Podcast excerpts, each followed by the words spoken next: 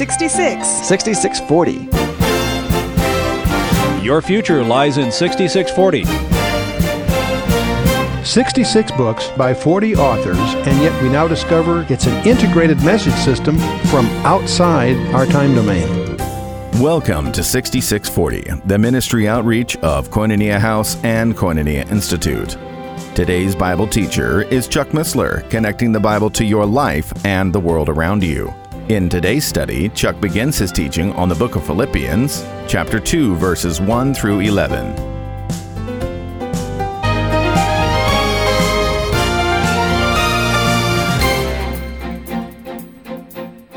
Well, we're going to continue our exploration of the epistle to the Philippians. And whenever we undertake a study of the Word of God, we want to do it with the Holy Spirit. So let's bow our hearts for a word of prayer. Father, we thank you for this opportunity. We thank you for this incredible servant, Paul, and this intimate epistle. We pray, Father, that you would just open it to our hearts and lives, that we might grow and and apprehend that which you have here for us as we commit this hour and ourselves into your hands. In the name of Yeshua, our coming King indeed. Amen. So we're in the Epistle of the Philippians, and we're going to take the first part of chapter 2. And we'll split our study of chapter 2 in two parts, and you'll see why as we get into it here. But uh, many consider the, passage, the coming passage as the most sublime mystery in Scripture. So be prepared for that. But before we get into that, we want to talk a little bit about others, the others around us. And the last four verses of the previous session, chapter 1, and the opening verses of chapter 2, Paul focuses on the relationships among the believers themselves. So we'll pick up the last couple of verses from the last time to get in step here. Verse 27 of chapter 1, Paul said, Only let your conversation be as it becometh the gospel of Christ, that whether I come and see you or else be absent, I may hear of your affairs, that ye stand fast in one spirit, with one mind, striving together for the faith of the gospel. And remember, we emphasize privilege implies responsibility. And this term conversation is widely misunderstood. It's not as simple as simply an old fashioned concept here. Conversation was employed by our ancestors as a word of far wider scope than is generally suggested today. It meant not only talk, conversation, but included our entire behavior, in fact, our whole manner of life. But the translation difficulties go even a little deeper. For the, the NIV, for an example, uses six words to translate this conduct yourselves in a manner worthy is really the, the embracing thought here. The actual Greek word there is politeuomai, which is based on the noun meaning a city, like polis. It actually refers to citizenship. In the classical age, the polis was the largest political unit the Greek that the Greek belonged to, and it belonged to it as sort of we belong to a country. And in his culture, it was the biggest thing in his life. The verb means to conduct oneself worthily as a citizen of a city state. And we got a taste of that when we reviewed in the first session uh, uh, Acts 16. You may recall in Acts 16, verse 20, when they accused him, they said, They brought them out to the magistrates, saying, These men, being Jews, do exceedingly trouble our city, and teach customs which are not lawful for us to receive, neither to observe, being Romans. Again, calling their way of life as their, as, as their guide here. Well, we, however, have our citizenship in heaven. That's what Paul will develop in the third chapter of this epistle. He say, "From whence also we look for a Savior, the Lord Jesus Christ." We are to be a citizen of heaven, like Abraham. In Hebrews chapter 11, that was emphasized. By faith, he, Abraham sojourned in the land of promise as in a strange country, dwelling in tabernacles, that is, tents, with Isaac and Jacob, the heirs with him of the same promise. For he looked for a city which hath foundations, whose builder and maker is God. Again, we see Paul dwell both in Hebrews as well as Philippians this concept of the, the political franchise as a metaphor of what he's trying to get across. The emphasis here is to stand together, one mind and one purpose, of course. And the Christians at Philippi knew what it meant to stand fast as Romans at the frontiers of the Roman world. And of course, some Christians today just wash their hands of all involvement in the community and national life. But no one looked more earnestly for the return of the Lord than Paul, but it was preeminently Paul who set with all the enthusiasm he could muster to claim the world for Christ. And we should also. And again, I like E. Stanley Jones's quote here the early Christians did not say in dismay, Look what the world has come to, but rather with, in delight they say, Look what has come to the world. And uh, then Philippians started to close in verse 28 And in nothing terrified by your adversaries, which is to them an evident token of perdition, but to you of salvation and that of God. The battle is joined, and there will be no persecution. And the word perdition there is actually uh, refers to these unholy adversaries who read their own doom in the, uh, uh, uh, in the happy fellowship of saints of God and see it in the proof of his, the Lord's final words there. Upon this rock I will build my church, and the gates of hell shall not prevail against it. And then, of course, is often misunderstood. It's not the assembly of God that is the city besieged, rather it is hell or Hades that is the realm of the uh, forces of darkness that's besieged by the forces of light. It is the force of light who are carrying on an offensive warfare, not defensive. And it's, them to, it's to them that the promise is given that the gates of hell shall not prevail against it. And that's what the word perdition referred to there. Anyway, the closing verses were for unto use it is given in the behalf of Christ, not only to believe in, on him, but also to suffer for his sake, having the same conflict which he saw in me, now here to be in me. And as I summarized last time, if you squeeze an orange, you get orange juice. If you squeeze a lemon, you get lemon juice. If you squeeze a Christian, you should get Christ. And so now in this session, we're going to look at the remedies for ourselves. We need to develop a low opinion of ourselves, and we need to have a better opinion of others, and we need to possess the mind of Christ. And what do we mean by the mind of Christ? That's what's forthcoming in, when we get to the kenosis. But in any case, it's a matter of unity, and it is a necessity in time of war. So we're going to in, in, indulge in what's one of the most uh, highly thought of passages in, this, in the New Testament, the kenosis. That'll be verses 5 to 11. But let's first of all, we got a few verses to get through here on others. So Paul opens up the second chapter. He says, If there be, therefore, any consolation in Christ, if any comfort love, if any fellowship of the Spirit, if any bowels and mercies. The big word here is the word if. It's actually the intensive form. It's, there's four conditions in Greek. This is the since. Since there be, therefore, any consolation Christ. And there are four pillars, then, of Christian unity, as it would be according to the ISV. First, because there is encouragement because there is comfort of love, because there is fellowship in, in the Spirit, because there's com- any comp- uh, compassion and sympathy of God. The word bowels, of course, in the King James, it, it, uh, it means the heart, uh, the guts, if you, we might say. And we re- they were regarded as the seat of the more violent passions, such as anger and love. But by the Hebrews as the seat of the tenderer affections, especially kindness, benevolence, compassion, and so forth. Hence, our, we use the term heart tender mercies and affections and so forth. But we're always tempted to divisiveness in the ways in ways that injure our witness. And so he go uh. The next one was in, uh, in second part. There was encouragement. Jesus prayed in John 17 that they all may be one as thou, Father, art in me and I in thee, that they also may be one in us, that the world may believe that thou hast sent me. And so See, some take this to refer only to the spiritual unity that all believers possess, regardless of actual deeds and feelings. Yet, there is a unity that the world can see and on the basis of which people can come to believe in Jesus. This unity must be expressed in deeds, gestures, and speech, the way we think about, talk to, and act with other Christians and so forth. The second one was love. Christians have a duty to see more than another Christian's faults. Our love is actually to be an outpouring of His love through us as we are transformed by the indwelling presence of His Spirit. And that's exactly what he, Jesus said in John 13. A new commandment I give unto you, that ye love one another as I have loved you, that ye also love one another. And that leaves no room for any qualification. And uh, as you probably know, our, our book, my, my, wife and I, the, the book, uh, The Way of Agape, is really focuses on the practical application of this very area. So we'll keep moving here. And then Christian fellowship, not merely human fellowship based on common interests, a fellowship created by God.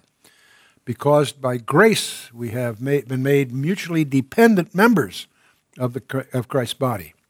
And in 1 John 1, uh, John says that in his epistle. He says, That which we have seen and heard declare we unto you, that ye also may have fellowship with us.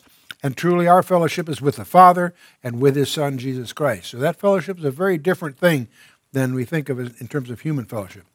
And then the fourth of those items was mercy of compassion.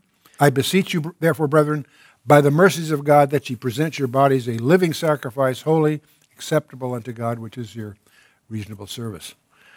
So, if we've been delivered from the fires of hell by the mercies of God, how can we fail to show compassion to those who also confess Christ's name, even though they may have offended us or disagreed with our interpretation of Scripture? Thus, we get to the second verse, where Paul says, Fulfill ye my joy that ye may be like minded, having the same love, being of one accord, of one mind. There again, that call to unity there. And that's exactly what John 13 says By this shall all men know that ye are my disciples, that ye have love one to another. That's the badge, that's the identity. Which reminds me of something I remember when I was in Boy Scouts. I had a uh, uh, one of the leaders had a sign over his desk at home that said, I'm third. That's all it said, just to hang in the thing, I'm third. And when he uh, asked him what that's really all about, he pointed out, well, it's, it, it, uh, God is first, others are second, I'm third. It was his way of reminding himself of his order. Putting God first, others second, and third. I've never forgotten that. You know, it's, ev- it's very evident that Christians will not see eye to eye on all points. We're all influenced by habits, by environment, by education, and by the measure of intellectual and spiritual apprehension to which we've attained. That is an, impossible to find any number of people who look at everything from the same viewpoint. And yet, Paul gets to verse 3 and 4 here. He says, Let nothing be done through strife or vainglory, but in lowliness of mind let each esteem other better than themselves. Look not every man on his own things, but every man also on the things of others. And that same thing he echoes in Galatians uh, 6 Bear ye one another's burdens, and so fulfill the law of Christ. And in Romans 12, be kindly affectioned one to another with brotherly love, in honor, preferring one uh, uh, another. So, Paul admonishes the Christians to consider others better than ourselves and to look to the interests of others. He was actually carrying them to the frontier of the great war being waged between the powers of light and darkness. And uh, the real preamble to really getting into all this would be to really understand the source of evil and the fall of Satan. And your two references for that, of course, are Ezekiel 28 and Isaiah 14. And that's a study. I don't want to derail this by going down that path, but in your notes, you might note that and deal with it here because we're now going to enter the passage that's called the kenosis, Philippians chapter 2, verse 5 to 11. And some people regard this as the ultimate example.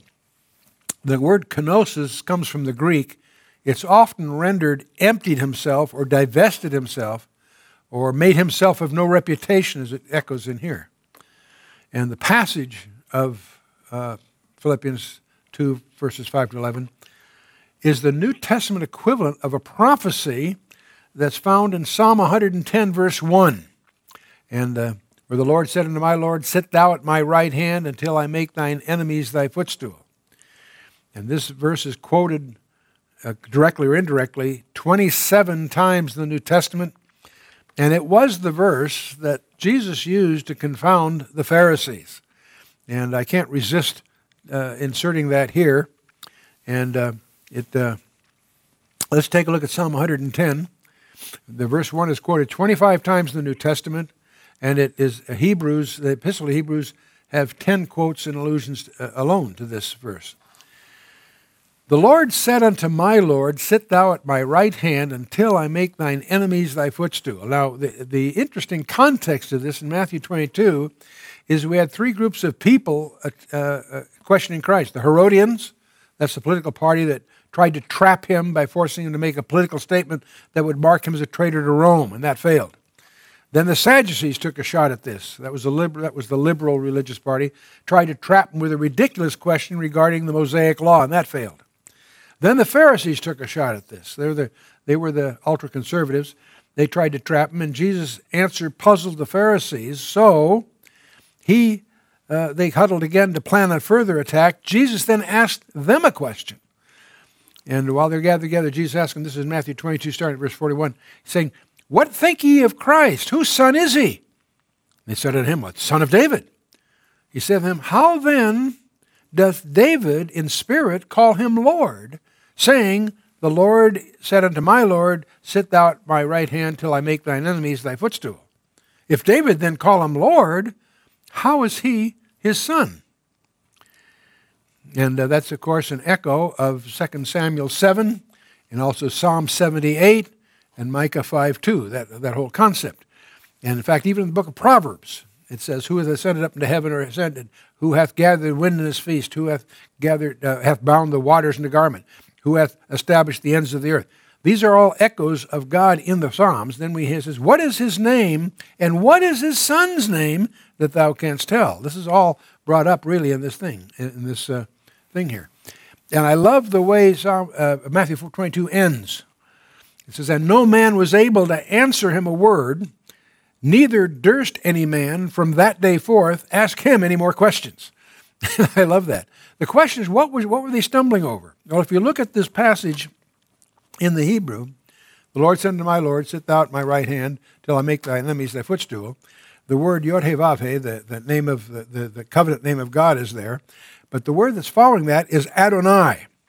And uh, what's interesting about it is the little yod that is at the end of Adonai.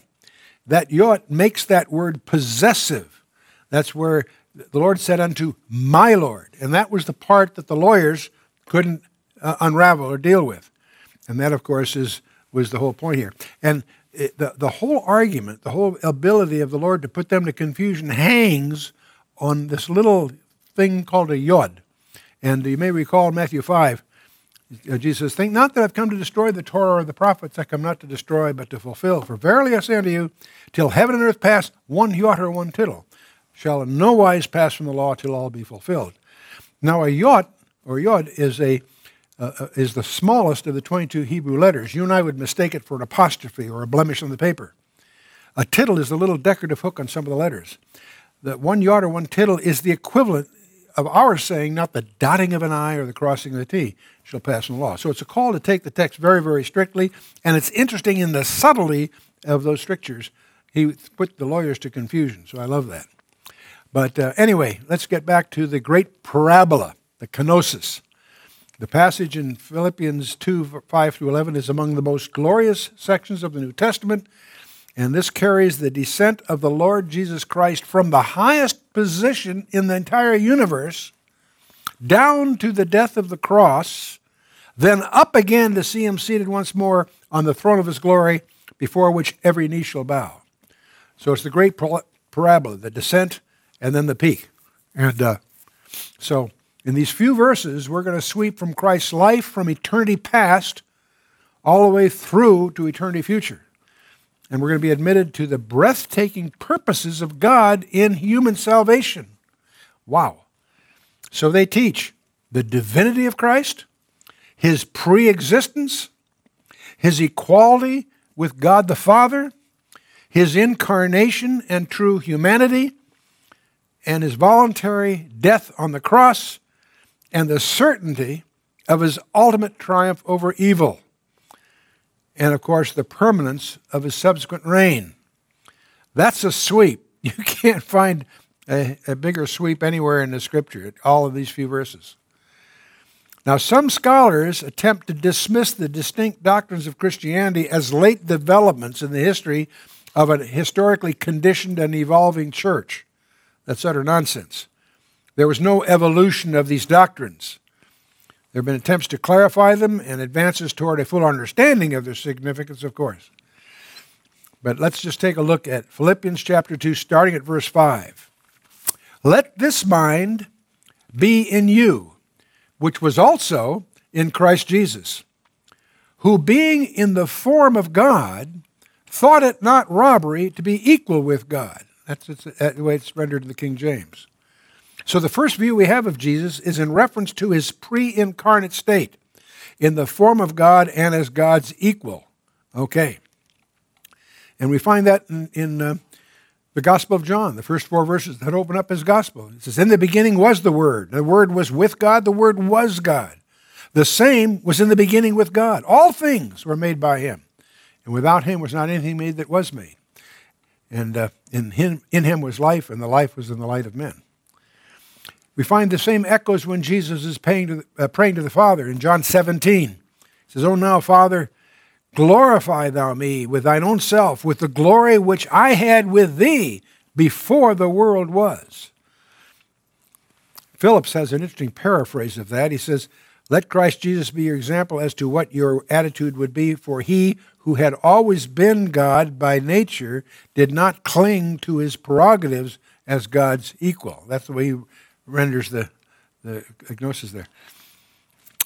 Who is the image of the invisible God, the firstborn of every creature? For by him were all things created that are in heaven, that are in earth, visible and invisible, whether they be thrones or dominions or principalities or powers. All things were created by him and for him, and he is before all things, and by him all things consist or held together. That's the way Paul uh, echoes this in Colossians, first chapter. Another parallel passage of the same thing, it, it, it, it speaks of uh, Hebrews 11. Excuse me, Hebrews 1. God, who at sundry times and divers manners spake in time past unto the fathers by the prophets, hath in these last days spoken unto us by his Son, whom he hath appointed heir of all things, by whom also he made the worlds who being the brightness of his glory and the express image of his person, and upholding all things by the word of his power, when he had by himself purged our sins, sat down at the right hand of majesty on high. So again, we have these parallel passages to his glory. See, Jesus cannot be understood on the basis of his earthly life alone. He is a man, but he's also God. And that's, uh, in my mind, uh, one of the tragedies. Mel Gibson's book, The Passion, did a marvelous job in many ways. I think it is a, a remarkable work in many ways, but it has two problems. One, it doesn't get across who he was. Not just a great teacher a great example. No, no, no. God himself.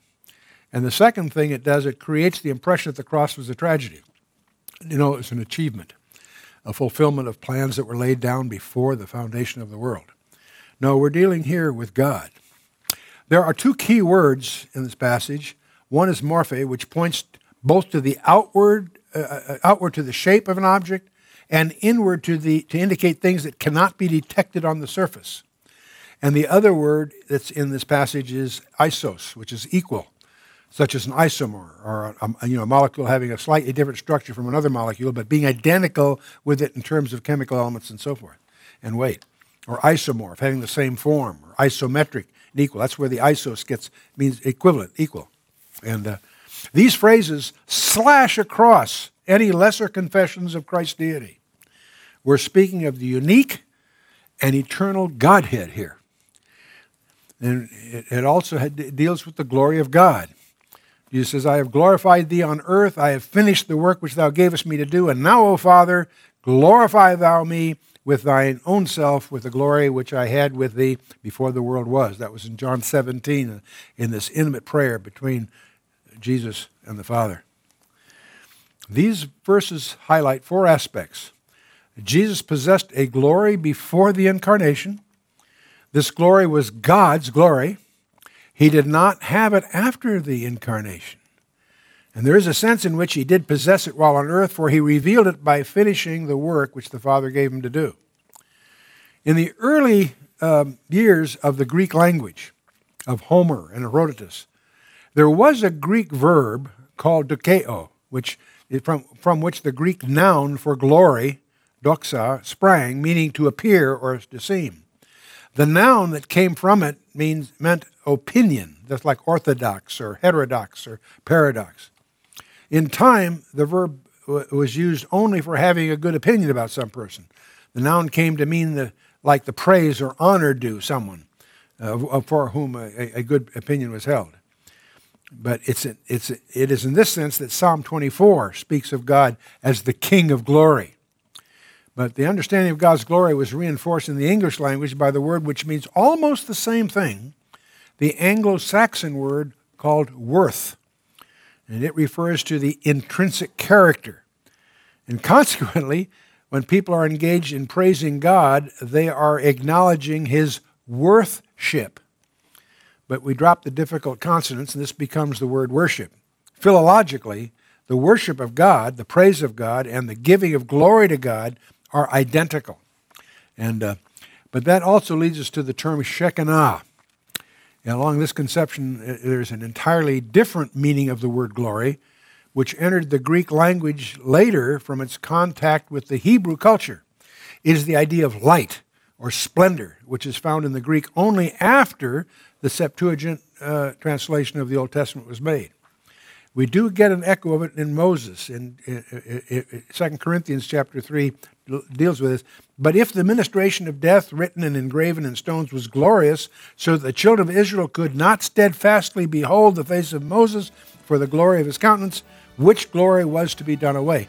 There again, we have that glory in the Shekinah sense here. You've been listening to 6640, the ministry outreach of Koinonia House and Koinonia Institute. Today's Bible teacher was Chuck Missler, teaching through the book of Philippians. For a complete listing of resources available, please visit khouse.org. You can also call us on 1 800 House 1. To learn more about Koinonia Institute, visit koinoniainstitute.org. Thank you for listening to 6640 and for your continued prayerful support of this ministry. Until next time, as we continue this series, may God bless you with the knowledge of His Son, Jesus Christ, as you study His Word.